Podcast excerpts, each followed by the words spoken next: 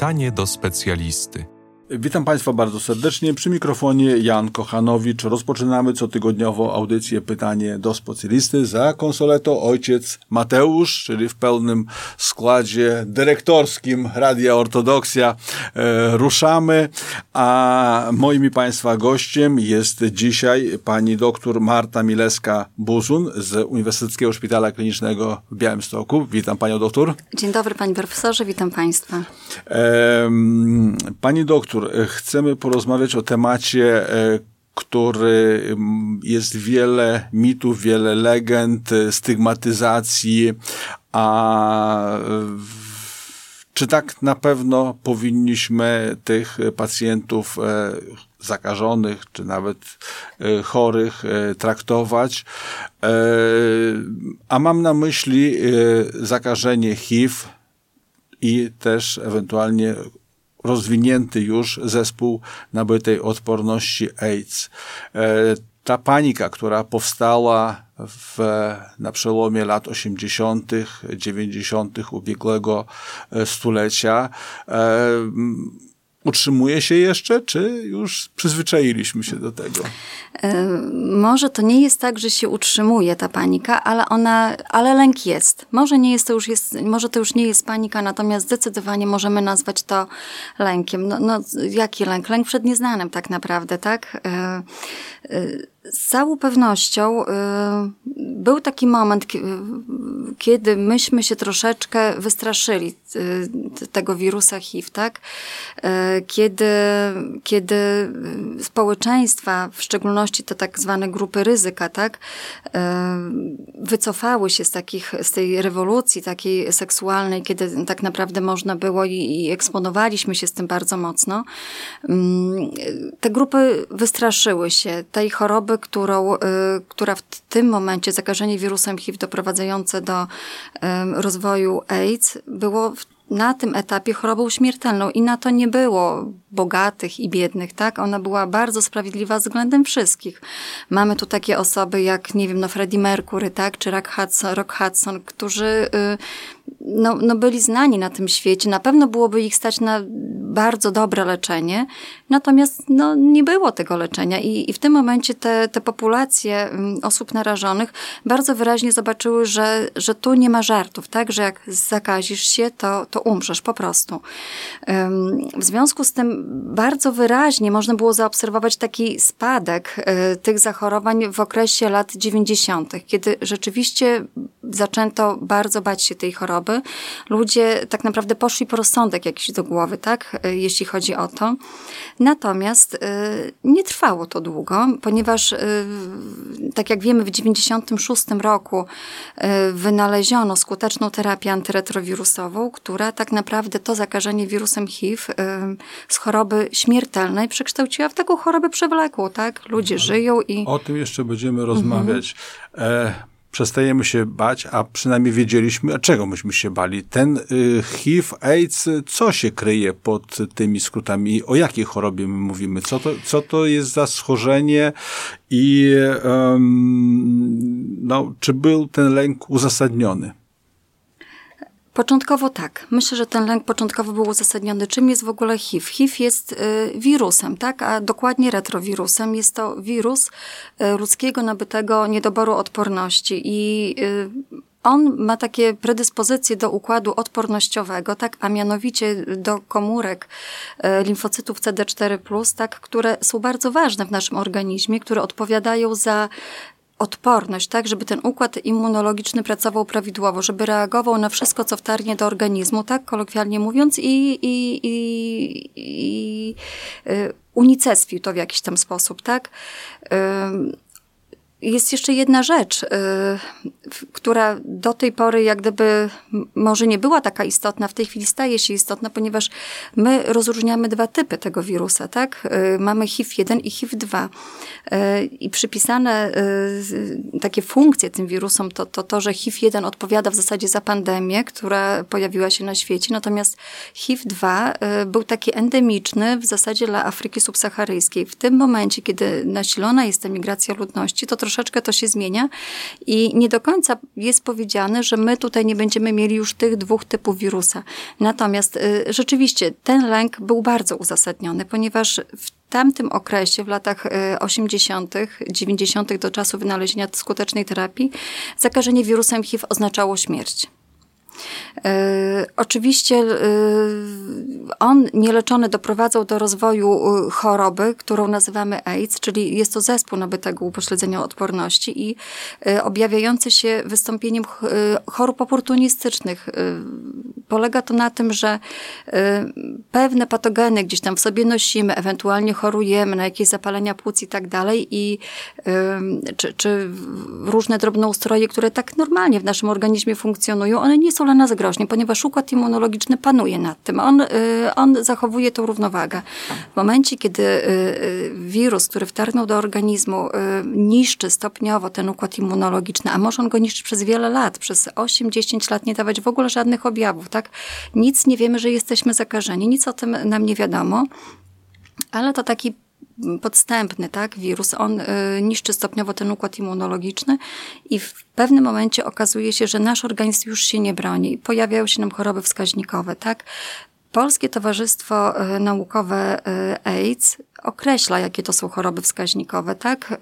I wystąpienie tych chorób uzasadnia już postawienie diagnozy, tak? AIDS. Oczywiście tutaj też są parametry laboratoryjne, ale to już się lekarze klinicyści tym zajmują. Mm, I, I co jeszcze jest w tym wszystkim ważne? Taka osoba nie wie, że, że, że, że zakaża, ona nie chce zrobić nic złego najczęściej, tak? Do momentu, kiedy nie pojawią się jakieś objawy, które powinny zaniepokoić. Y, nie ma takich typowych objawów w tym okresie, tak? Od momentu zakażenia do, do momentu ujawnienia się tej choroby do, w postaci... Dopiero, dopiero jak już po, po, powstaną e, infekcje, deficyty, deficyty mhm. poważne deficyty odporności, e, które e, no, jest infekcja, której tak normalnie nie, organizm nie powinien mieć, bo jego układ odpornościowy powinien ją zlikwidować. E, są zmiany, ja z doświadczenia wiem, w ośrodkowym układzie e, nerwowym e, tak niespot, niespot, niespotykane, których w normalnych sytuacjach zdrowotnych my ich nie dostrzegamy. Pani doktor, a czy to jest jakby zjawisko tutaj Polska, pani, pani doktor wspomniała o Afryce, ile tak na dobrą sprawę ludzi e, e, choruje, choruje na, e, jest zakażonych HIV, choruje na, choruje na AIDS na świecie, w Polsce no i też w naszym tutaj e, miejscu, czy jest to duża, e, e, jakby duża ilość, bo ostatnio kończymy przygodę z pandemią COVID-19, no to wtedy jakby ży, żyliśmy, żyliśmy jakby tymi liczbami, pojawia, które się media donosiły, że tyle zakażonych, tyle osób zmarło. Jak jest w tym przypadku? Jaka jest skala tego w ogóle schorzenia? Stworzenia. Skala jest bardzo duża i to zarówno w skali y, światowej, jak i, i, i, w naszej tutaj skali, tak? Y, w skali Polski. Y, na świecie szacuje się, że pod koniec ubiegłego roku żyło około 38 milionów ludzi zakażonych wirusem HIV chorych na AIDS. W Polsce y, jest to około 30 tysięcy, natomiast my tutaj w ośrodku naszym w Białymstoku, tak, y, leczymy y, łącznie 350 chorych. E, z tym, że to są dane, o których my wiemy. Szacuje się natomiast, że około 60% e, osób jest jeszcze niezdiagnozowanych. E, także jest to, to duża, to duża skala, tak? W szczególności jeżeli chodzi o, o skalę światową. Jedna ważna rzecz.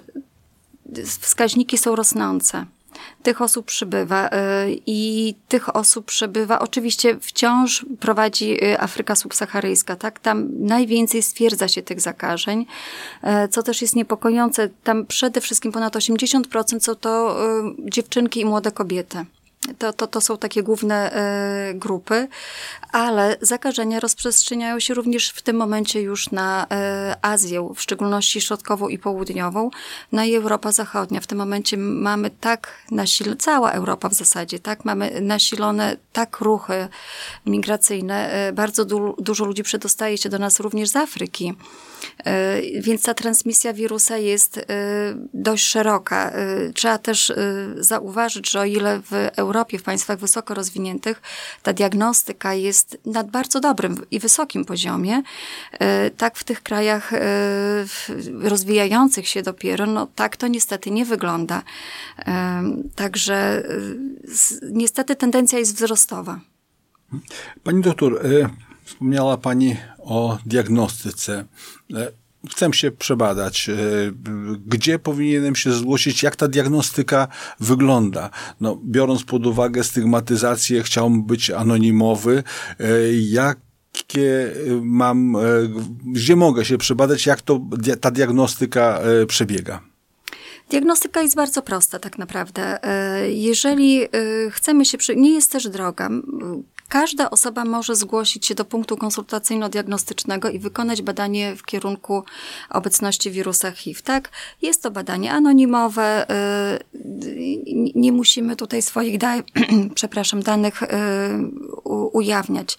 Możemy również robić w każdym, w każdym laboratorium. Tak? Każde laboratoria praktyczne, praktycznie prywatne oferują taki test. Y, jest to bardzo proste badanie. Pobiera się krew jest to zwykłe badanie, takie jakbyśmy morfologię sobie wykonywali, tak? E, także tu jakoś szczególnie tego przygotowywać się e, na pewno nie trzeba. E, to, co jest ważne, taki jest też trend, trend tak, ogólnoświatowy, żeby bardzo promować, ja za chwilę wrócę do badań wykonywanych z krwi, natomiast jest też taki trend ogólnoświatowy, żeby zwiększać jak najszerzej możliwość takiego y, samotestowania się, takich testów przesiewowych wykonywanych w różnych grupach, w różnych populacjach, czyli, czyli w tych miejscach, gdzie na przykład spotykają się osoby o konkretnej y, orientacji homoseksualnej na przykład, tak? Y, na imprezach, gdzie spotyka się młodzież, koncerty i tak dalej.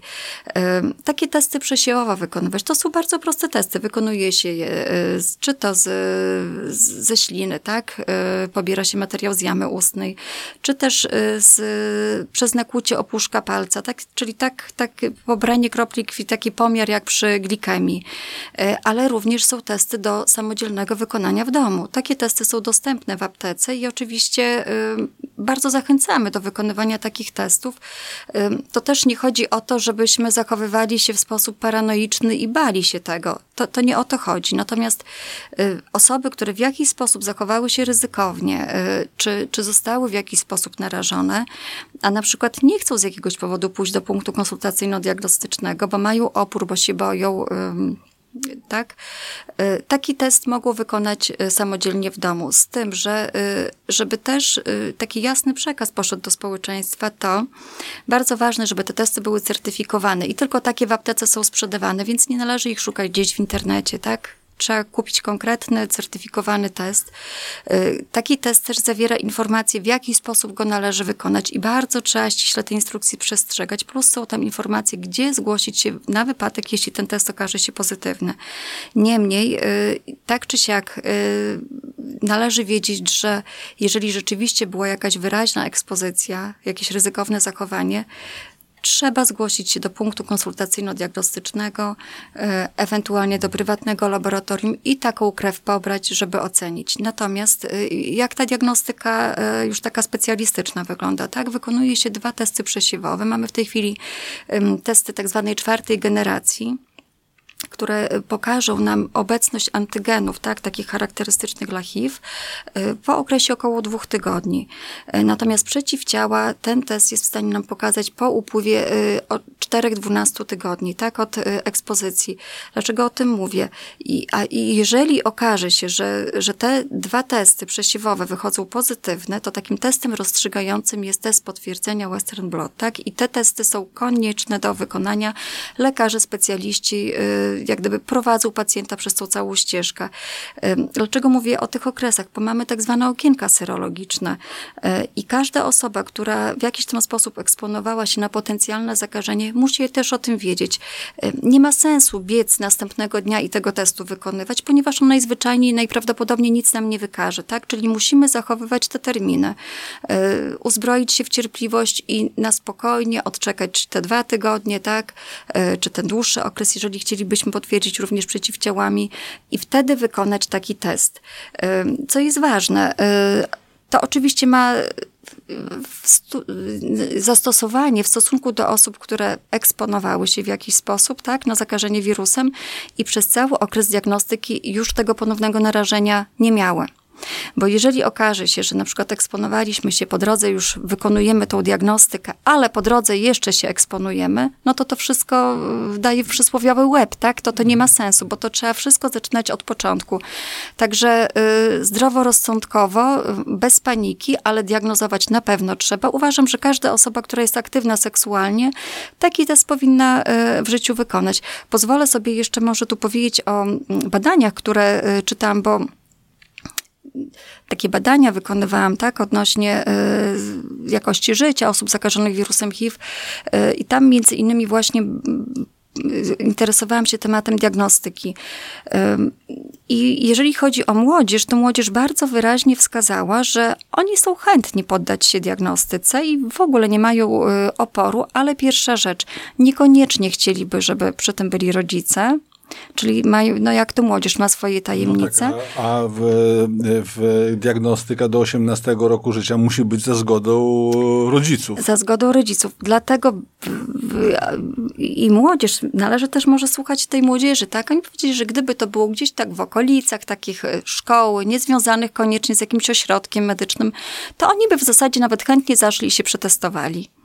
Także ja myślę, że tutaj my też mamy jeszcze sporo do zrobienia y, w, tym obszarze, jeżeli chodzi o diagnostykę, z całą pewnością, ale każda osoba y, powinna taki test móc wykonać. Tutaj też być może ukłon w stronę pracodawców, tak? Są y, zawody, kiedy, ale to są z reguły służby mundurowe, tak? Kiedy ten, ta diagnostyka w kierunku HIV, czyli badanie na obecność wirusa HIV, jest w ramach badań okresowych, no ale nie wszędzie, tak? Tak się dzieje.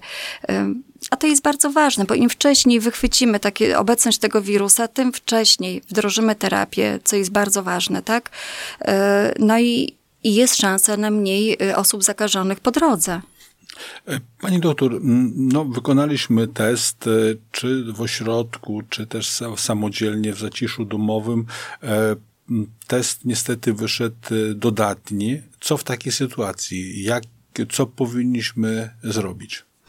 Z całą pewnością e, pewnie łatwo jest powiedzieć inaczej zrobić, e, nie panikować. Bo to, co e, powiedziałam na początku, to już nie jest choroba śmiertelna. Z tym żyjemy, stosujemy terapię, żyjemy.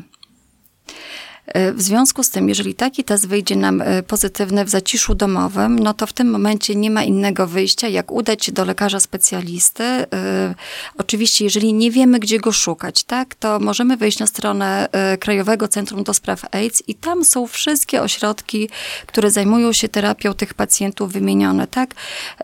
Należy zgłosić się, nie potrzebujemy skierowania, tak, żeby tam pójść i się zdiagnozować dodatkowo tak możemy po prostu przyjść, powiedzieć, że chcemy taki test w kierunku e, nosicielstwa HIV wykonać, obecności wirusa HIV. Natomiast jeżeli taki test e, wykonaliśmy e, już w ośrodku, tak, takim specjalistycznym i lekarz nam przedstawia wynik, tak, tego badania, czyli wiemy, że jesteśmy zakażeni wirusem HIV, no to oczywiście w tym momencie lekarz też nam przedstawia, y, co dalej, mówi co dalej, a co dalej. Dalej pozostaje leczenie.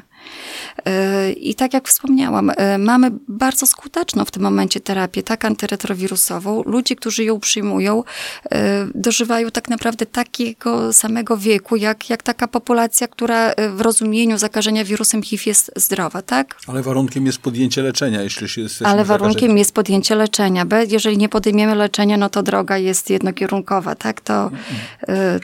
czy, to, to, nie przeżyjemy. Czy są jakieś objawy, bo pani doktor wspomniała o tym, że latami nie mamy e, jakby niepokojących symptomów. Czy może jednak są objawy, które by nas w jakiś sposób no, kazały podejrzewać, że bo wtedy może lepiej było, szybciej byśmy podjęli mhm. decyzję o wykonaniu e, testu. Czy, czy, czy to jednak jest tak, że e, takiego mm, niepokojących objawów nie ma, które by no, nas mogły nakierować?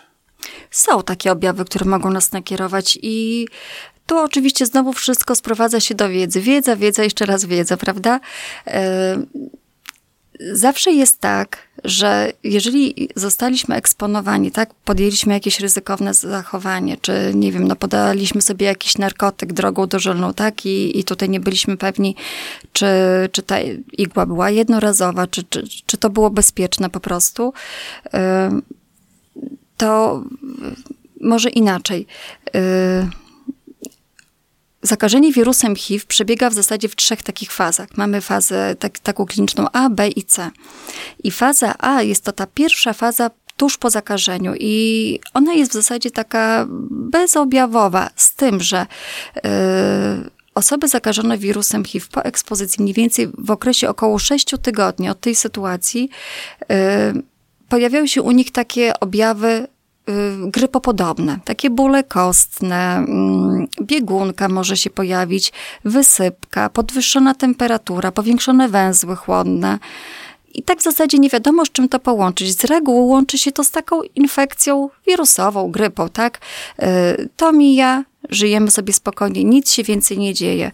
Dlaczego o tym mówię? Osoba, która się y, w jakiś sposób eksponowała i jest tego świadoma, jeżeli w takim okresie zobaczy u siebie tego typu objawy, powinna na pewno zdecydować się na wykonanie testu.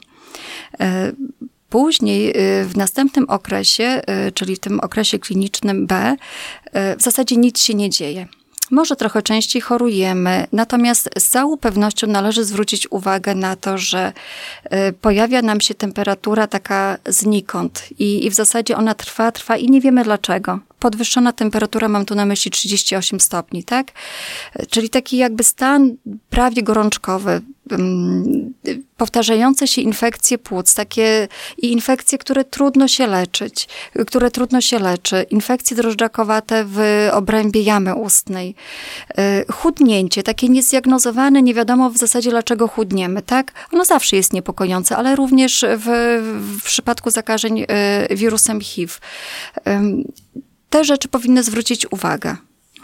Y, że, że coś z naszym organizmem dzieje się y, nie tak. Natomiast jeżeli dochodzimy już do y, okresu klinicznego C, czyli do pojawienia się tych chorób oportunistycznych, zakażeń oportunistycznych, to, to tutaj też kierunek, ukłon w stronę lekarzy, tak? Lekarzy pierwszego kontaktu, ale też wiedza pacjenta, ona ratuje życie.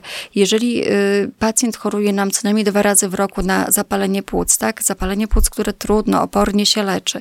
Jeżeli mamy jakieś y, umiejscowione pojedyncze ropnie mózgu, tak? To, co pan profesor wspomniał.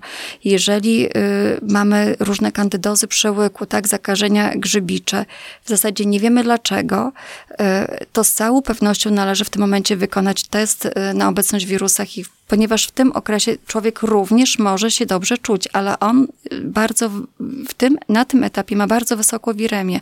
Najwyższa wiremia jest yy, na etapie z początku zakażenia, tak, czyli w tym okresie, kiedy wirus się intensywnie namnaża oraz wtedy, kiedy już organizm nie jest w stanie walczyć z tym wirusem, czyli już w momencie, kiedy mamy AIDS.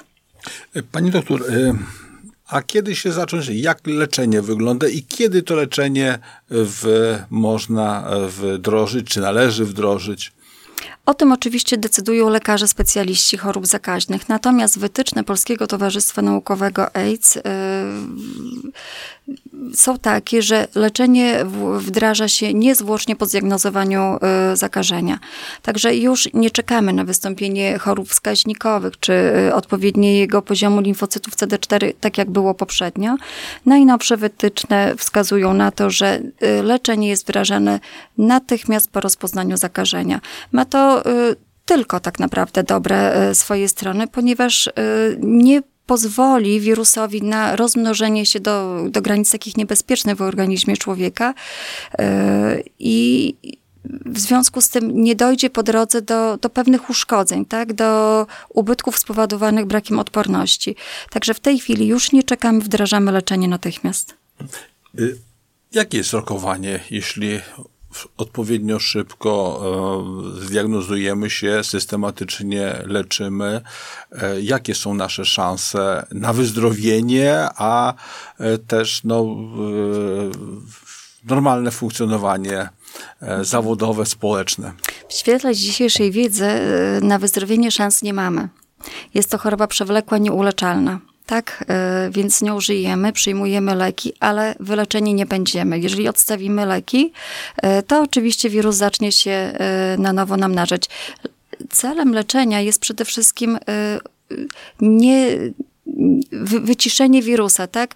Niepozwolenie na to, żeby on się w sposób niekontrolowany rozmnażał w naszym, namnażał w naszym e, organizmie.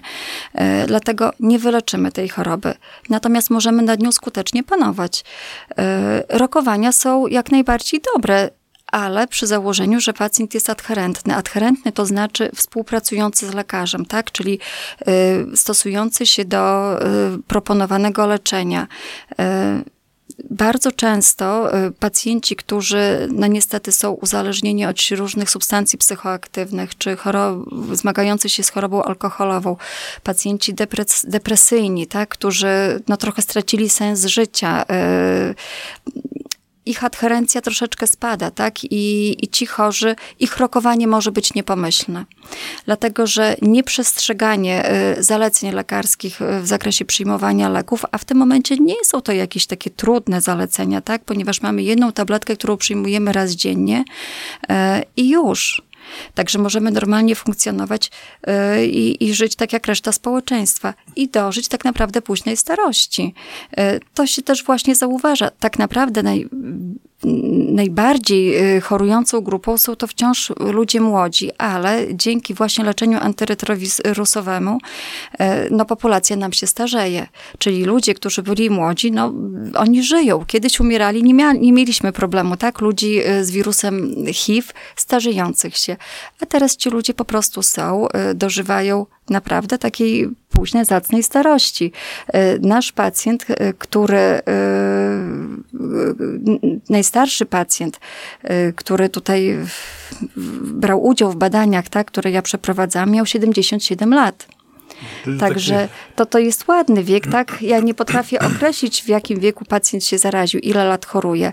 Natomiast y, rzeczywiście rokowanie jest dobre, leki wydłużają to y, przeżycie. Y, oczywiście też musimy liczyć się z tym, że ci ludzie chorują, tak jak, tak jak inni, tak? Tak jak populacja zdrowa w sensie zakażenia wirusem HIV. Więc oni też chorują na choroby nowotworowe i tak dalej, i tak dalej, więc ta śmiertelność z powodu innych czynników może być i, i ona występuje. Natomiast sam wirus HIV przestał być już wyrokiem. To już nie jest wyrok. E, panie doktor, e, na samym początku, jak e, AIDS jakby pojawiło się przełom lat 80., 90., Pacjentami e, zakażonymi na zachodzie byli homoseksualiści, u nas e, to raczej byli narkomani, którzy w niehigieniczny sposób dożylnie z jedną szczykawką działki, działki przyjmowali. E, też była grupa pacjentów, którzy e, zanim nie wprowadzono systematycznych badań, e, którzy po transfuzji krwi e, były. Jak w tej chwili, jak, kto jest narażony może, czy są jakieś grupy ludzi bardziej narażone? Jaki jest profil w tej chwili pacjentów chorujących? Tak, może zanim odpowiem na to pytanie, to tak sięgnijmy trochę do historii, bo Y, na początku epidemii te osoby nazywano tak zwaną literą 4H. 4H. Co kryje się pod tym e, pojęciem? Pod pojęciem 4H kryje się początek epidemii, tak naprawdę, ponieważ na początku kojarzono właśnie to 4H z grupami ryzyka, to były dane pochodzące z danych epidemiologicznych, tak, światowych. I byli to przede wszystkim chorzy chorujący na hemofilię, tak, czyli H, heroiniści, czyli osoby przyjmujące narkotyki drogą kontaktu dożylnych, haitańczycy oraz y, homoseksualiści. Y, początkowo tylko i wyłącznie z tymi grupami łączono zakażenie wirusem HIV. Y, potem okazało się, że nie jest tak do końca, ponieważ zaczęły chorować kobiety, tak? Czyli gdzieś tutaj y, zaczęło docierać do ludzi, że, że to nie, nie tylko i wyłącznie chorują te grupy, co się potem okazało. Chorowały również dzieci, matek, urodzonych, tak, y, z, matek urodzonych, matek HIV pozytywnych. Y, także nasza wiedza oczywiście przez te lata poszerzyła się. Postęp medycyny w tym zakresie jest ogromny. Już w zasadzie można powiedzieć, że nie jesteśmy w stanie zakazić się wirusem HIV poprzez przetoczenie krwi. Oczywiście ja mam na myśli tu kraje wysoko rozwinięte, tak, bo w krajach rozwijających się tutaj takiej stuprocentowej pewności nadal nie mamy. Natomiast y, oczywiście, jeżeli chodzi o grupy ryzyka, należałoby znowu świat trochę podzielić, tak? I jeżeli chodzi o kraje y, Afryki, y, głównie Afryki subsaharyjskiej, y, no to tam możemy mówić o zakażeniach takich heteroseksualnych przede wszystkim. I tak jak e, wspomniałam, tam dotyczy to głównie młodych e, kobiet, tak? To one są e, głównymi, w zasadzie statystyki światowe mówią, że 85% zakażeń w Afryce subsaharyjskiej są to zakażenia dotyczące młodych kobiet. W ogóle młodych kobiet. Natomiast w Europie y, oraz w Azji, y, no troszeczkę inaczej to wygląda. Tu są to przede wszystkim y, mężczyźni orientacji homoseksualnej oraz biseksualnej. Generalnie teraz tak to się nazywa, mężczyźni mający seks z mężczyznami, tak? Są to również osoby, które sprzedają swoje usługi seksualne i, i osoby korzystające z tych usług, jak również osoby wstrzykujące sobie narkotyki, tak, drogą iniekcji. Oczywiście teraz y, też podnosi się głosy, że w środowiskach więziennych dochodzi do zakażeń y, wirusem HIV. Także na tą chwilę, w tej chwili to są, to są najważniejsze takie grupy ryzyka, tak? Z którymi, y, u których najczęściej rozpoznajemy zakażenia wirusem, zakażenie wirusem HIV. Myślę, że też z tym wiąże się e, no, recepta, jak uniknąć zakaże, zakażenia, czyli e, przede wszystkim najskuteczniejsze jest unikanie ryzykownych e, zachowań, czy to związanych z przyjmowaniem narkotyków, czy też e, relacji seksual, seksualnych, czy jeszcze są jakieś możliwości, żeby zapobiec. Przede wszystkim na tą chwilę nie mamy leczenia, tak? Takiego skutecznego y, w sensie y, eradykacji wirusa z organizmu. Nie, nie zadzieje się to. W związku z tym pozostaje nam tylko i wyłącznie y, stosować techniki, jeżeli chodzi o współżycie seksualne, tak? Czy no niestety, jeżeli chodzi o osoby uzależnione od narkotyków, takie, które nie, nie, niosą ryzyka zakażenia. W tym momencie tylko i wyłącznie możemy posługiwać się wiedzą odnośnie zapobiegania y, i, i przecinania dróg transmisji, tak? Z całą pewnością, y, no cóż my możemy zrobić? Możemy bardzo dużo zrobić. Przede wszystkim y, wykonywać badania, tak? W szczególności, jeżeli podejmujemy współżycie, jeżeli zmieniamy partnera, niektóre osoby y, podejmują takie, y, y, te, takie wyzwanie chyba, bo to też jest takie wyzwanie, tak, dla jednego i drugiego partnera, przynajmniej jeszcze w kręgu naszej kultury, kiedy to, to jak gdyby nie jest na porządku dziennym, że w ten sposób się badamy. Natomiast z całą pewnością jest, to bardzo nas chroni.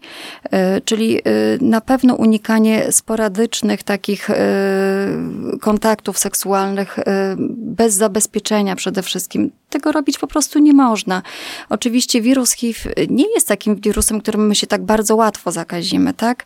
Y, to tak nie wygląda. Natomiast y, są sytuacje, że no, osoba może mieć ileś kontaktów seksualnych i nie ulegnie zarażeniu, ale są też osoby, które po pierwszym takim kontakcie niestety takiemu zarażeniu, zakażeniu uległy. Y, I tak jak mówię, w szczególności dotyczy to osób młodych, chociaż trzeba przyznać, że ten trend też się zmienia, ponieważ w tym momencie ludzie no, w takim starszym już wieku, czyli mam tu na myśli przeżywający drugą młodość po, po 50 roku życia, e, podróżują y, i, i ci ludzie są otwarci, także y, bardzo często gdzieś tam troszeczkę y, zdarza się tak, że fantazja poniesie i też diagnozujemy pacjentów w tym wieku. Natomiast rzeczywiście Może taką nie naruszoną... fantazja, tylko bezmyślność. Jak nazwać, tak nazwać. Możemy to różnie nazywać oczywiście, natomiast no takie są fakty.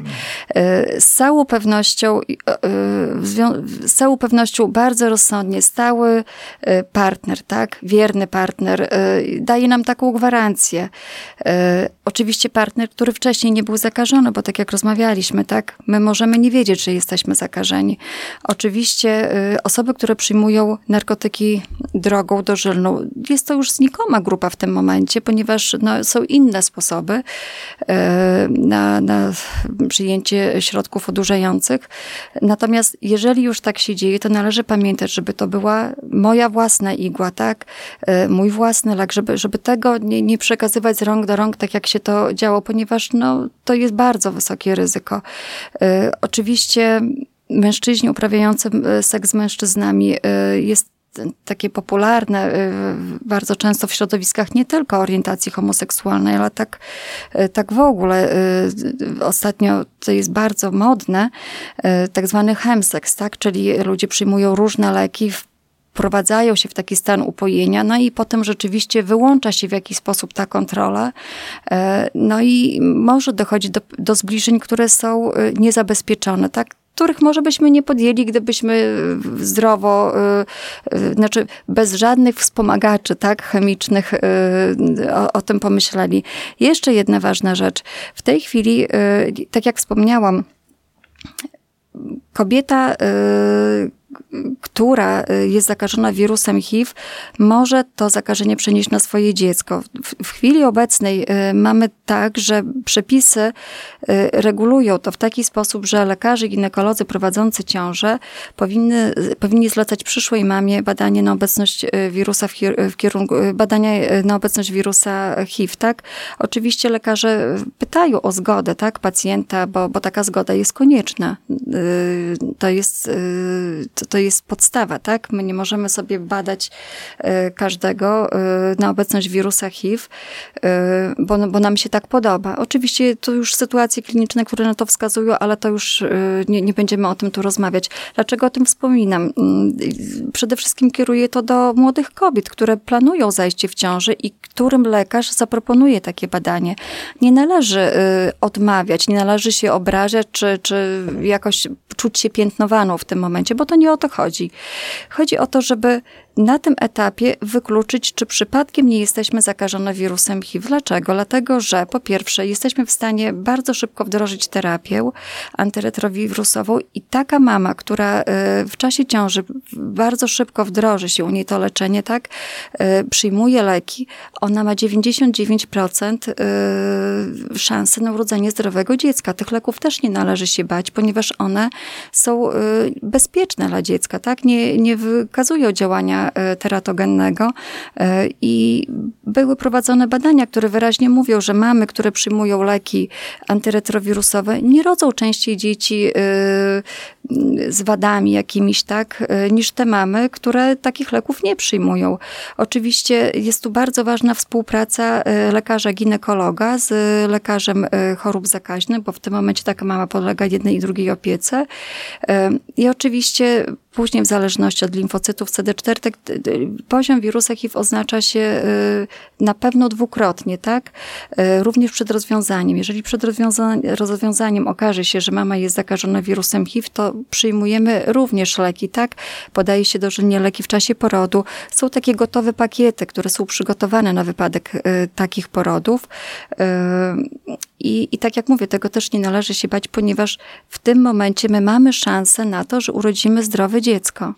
E, I oczywiście w zależności od poziomu wiremii, tak, e, jeżeli e, Oczywiście tutaj ostateczną decyzję podejmują lekarze, tak? Lekarz prowadzący ciążę plus lekarz zakaźnik. Natomiast wytyczne są takie, że jeżeli mamy poniżej 50 kopii mililitrze tak wirusa HIV, to taka mama może rodzić drogami natury. Jeżeli nie, no to wtedy drogą elektywnego, czyli takiego zaplanowanego cięcia cesarskiego.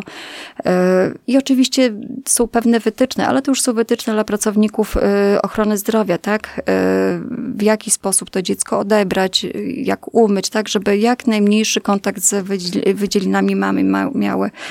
Bardzo ważna rzecz dla takich mam też, żeby potem nie przekazać tego wirusa, absolutny zakaz karmienia piersią, tak? Ponieważ y, możemy w ten sposób przekazać wirusa dziecku i im dłużej karmimy, tym to ryzyko wzrasta. E, pani doktor, e, a ten wirus taki, no wiemy, że e, no, w organizmie to niestety dobrze się rozwija, a poza organizmem, bo tam takie pytanie, no jakby to też jakby związane z tym, czy mamy ryzy, ryzyko, powiedzmy, zakażenia, że wchodzimy do pokoju, gdzie była osoba zakażona, chora, dotykamy różnych e, rzeczy, czy my jakby, jak ten wirus się zachowuje poza naszym organizmem, bo mówiliśmy o, no musi, musi być bezpośredni kontakt z czy z osobą zakażoną, czy z e, e, no, krwią osoby e, zakażonej, wtedy ta transmisja zachodzi. Natomiast wiele jest niepokojów, czy inne drogi, powiedzmy droga kontaktowa, zostają ślady po bytności, bytności osoby zakażonej, czy my wchodząc do tego pomieszczenia, czy podając rękę, narażamy się na zakażenie. Absolutnie nie. Należy pamiętać, że my ludzie jesteśmy powleczeni skórą, która jest doskonałą barierą, tak? I jeżeli skóra jest nieprzerwana, nie mamy e, uszkodzonego naskórka, jakichś otwartych ran, to absolutnie takich osób nie należy się obawiać. Przede wszystkim e, pamiętajmy, że wirus HIV jest wirusem bardzo wrażliwym. E, on bardzo dobrze, tak jak pan profesor wspomniał, czuje się w ludzkim organizmie. Nie będzie czuł się dobrze w organizmie komara, więc komarów się też nie bójmy. Bezkręgowcy nie mają właściwych komórek, tak, do namnażania się e, tego wirusa, więc jeżeli jesteśmy w jednym pomieszczeniu z osobą zakażoną wirusem HIV ugryzie nas komar i, i tą osobę, nie ma się czego bać. Komary nie przenoszą y, zakażenia. Wirus y, poza organizmem żyje bardzo krótko. E, on jest bardzo wrażliwy przede wszystkim na temperaturę, tak? Wiemy, że w temperaturze że 56 stopni ginie tak mniej więcej w okresie 10-20 minut, natomiast w temperaturze 100 stopni natychmiast.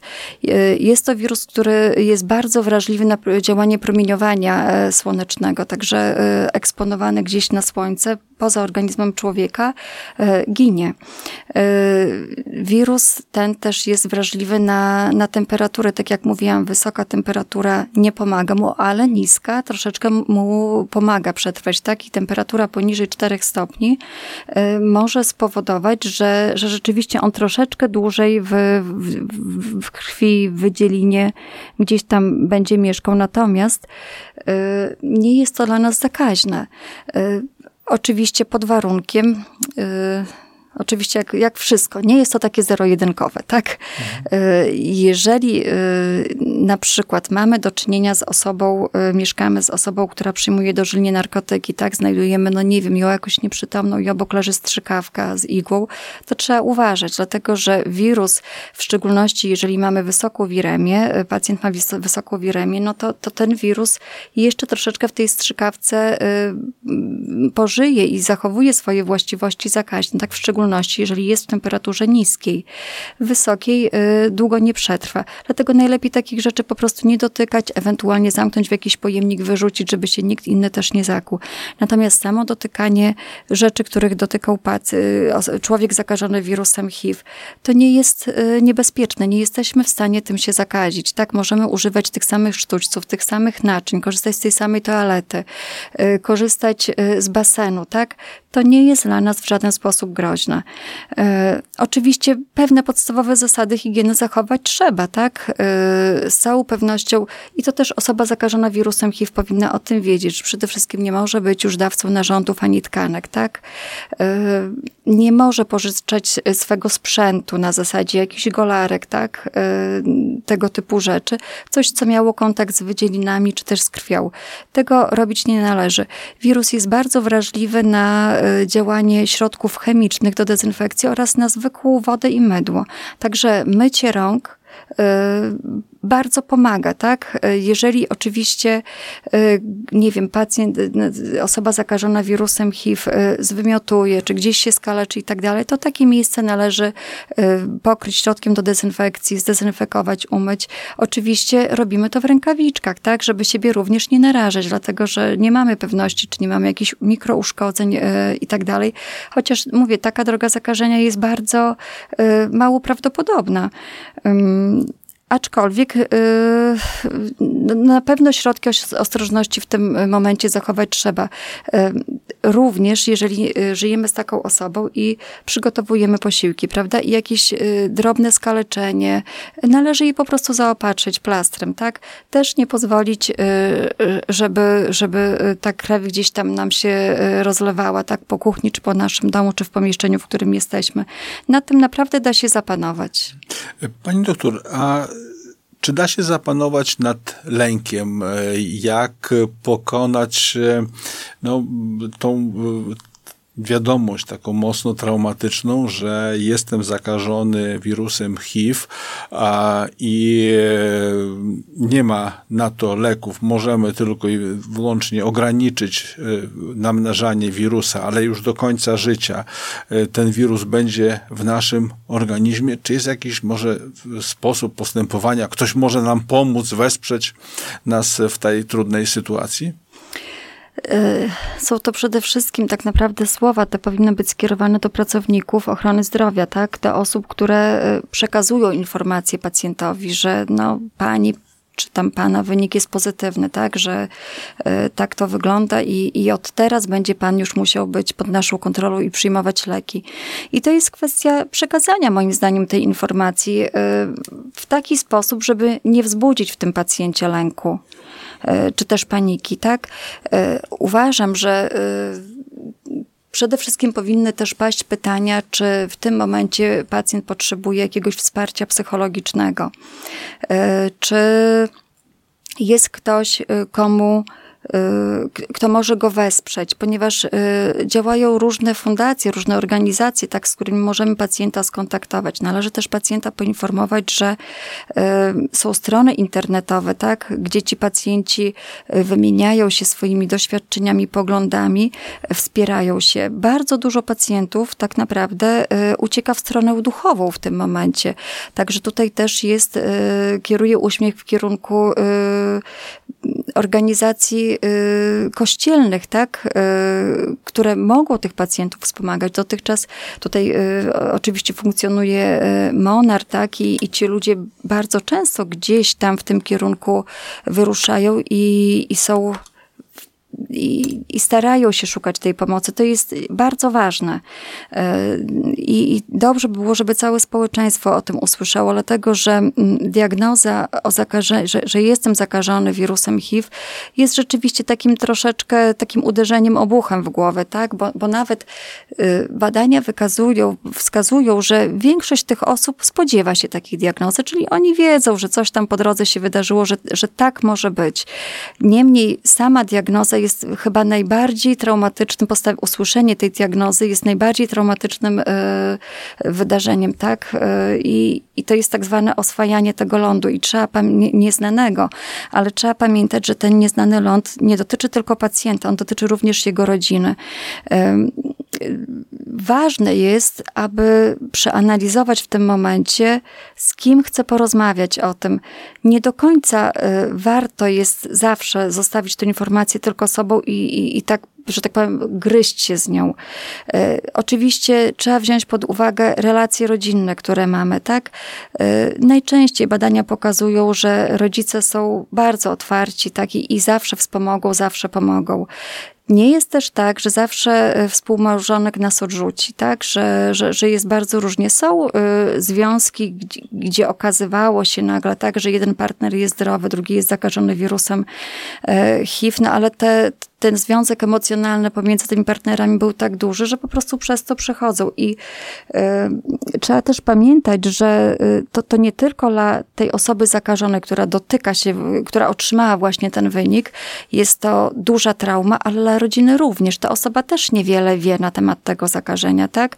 Y, rodzina y, też jest przerażona, bo się boi o nas, tak? Żeby nam się nic złego nie stało. I, i trzeba przyznać, że z, z takich dostępnych badań z reguły reguły wynika, że, że rzeczywiście rodzina jest potężnym wsparciem, także o te relacje rodzinne należy dbać e, i należy je starać się utrzymywać e, w bardzo dobrych, jak najwyższych, najlepszych stosunkach. Oczywiście mm, to, co jest takie może nie niepokojące, y, znaczy co obrazuje, jaką traumę tak, ci ludzie przeżywają, to, to są wypowiedzi y, ludzi, którzy mają dzieci. I, I bardzo często y, rodzice ukrywają fakt zakażenia przed dziećmi, a jednocześnie, jak później badania pokazują, to, to dzieci są tą grupą, z którą najczęściej chcieliby się podzielić, tak, tą informacją. Także y, z całą pewnością na pewno nie należy zrobić tego, że idziemy i wszystkim y, rozgłaszamy, tak, opowiadamy, y, że oto, słuchajcie, jestem zakażony wirusem HIV.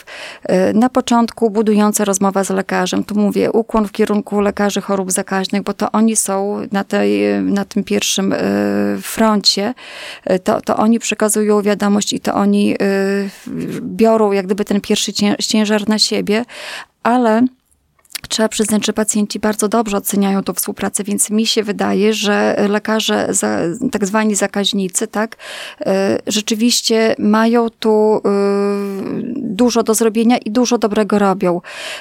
Następnie należy zastanowić się, co dalej, tak? Na pewno nie należy izolować się i, i uciekać od społeczeństwa, od rodziny. Aczkolwiek nie jest to też takie zero-jedynkowe, bo badania również pokazują, że jeżeli, że, jest grupa osób, która nie podzieliła się z nikim tą informacją, tak?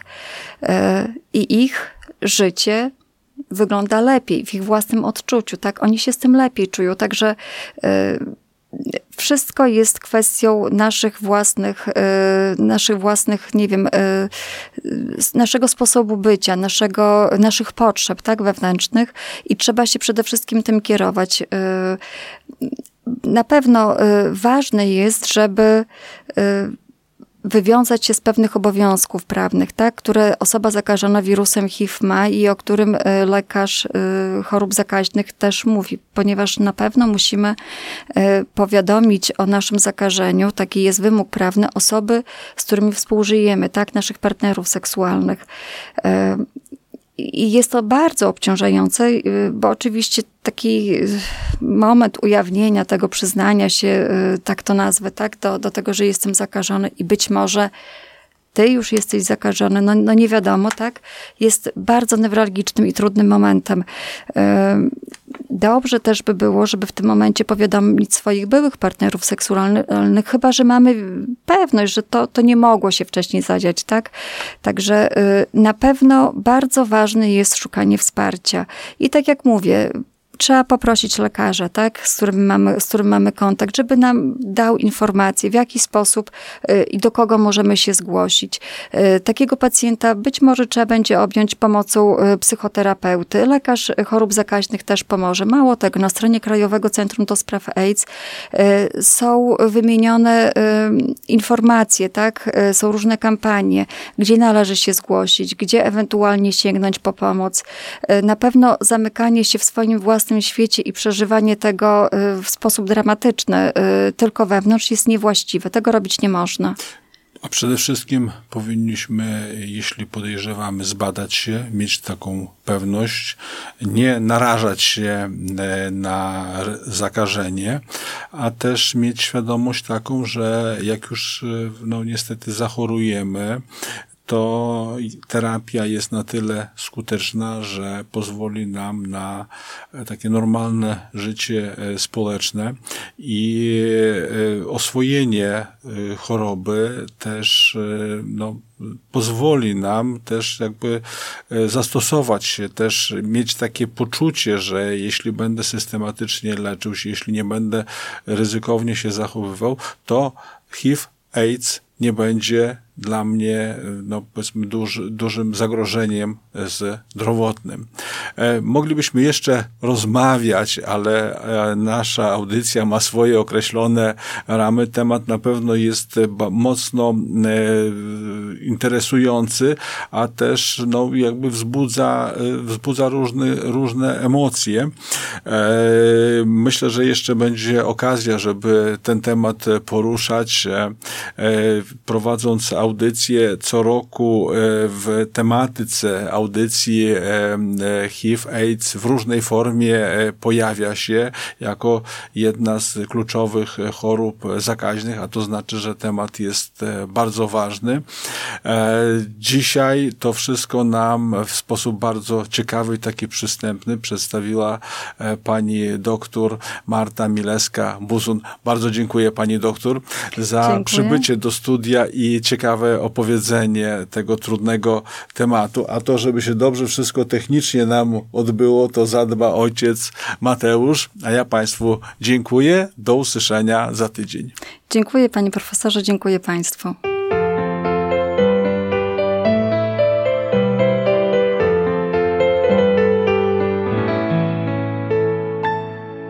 Pytanie do specjalisty.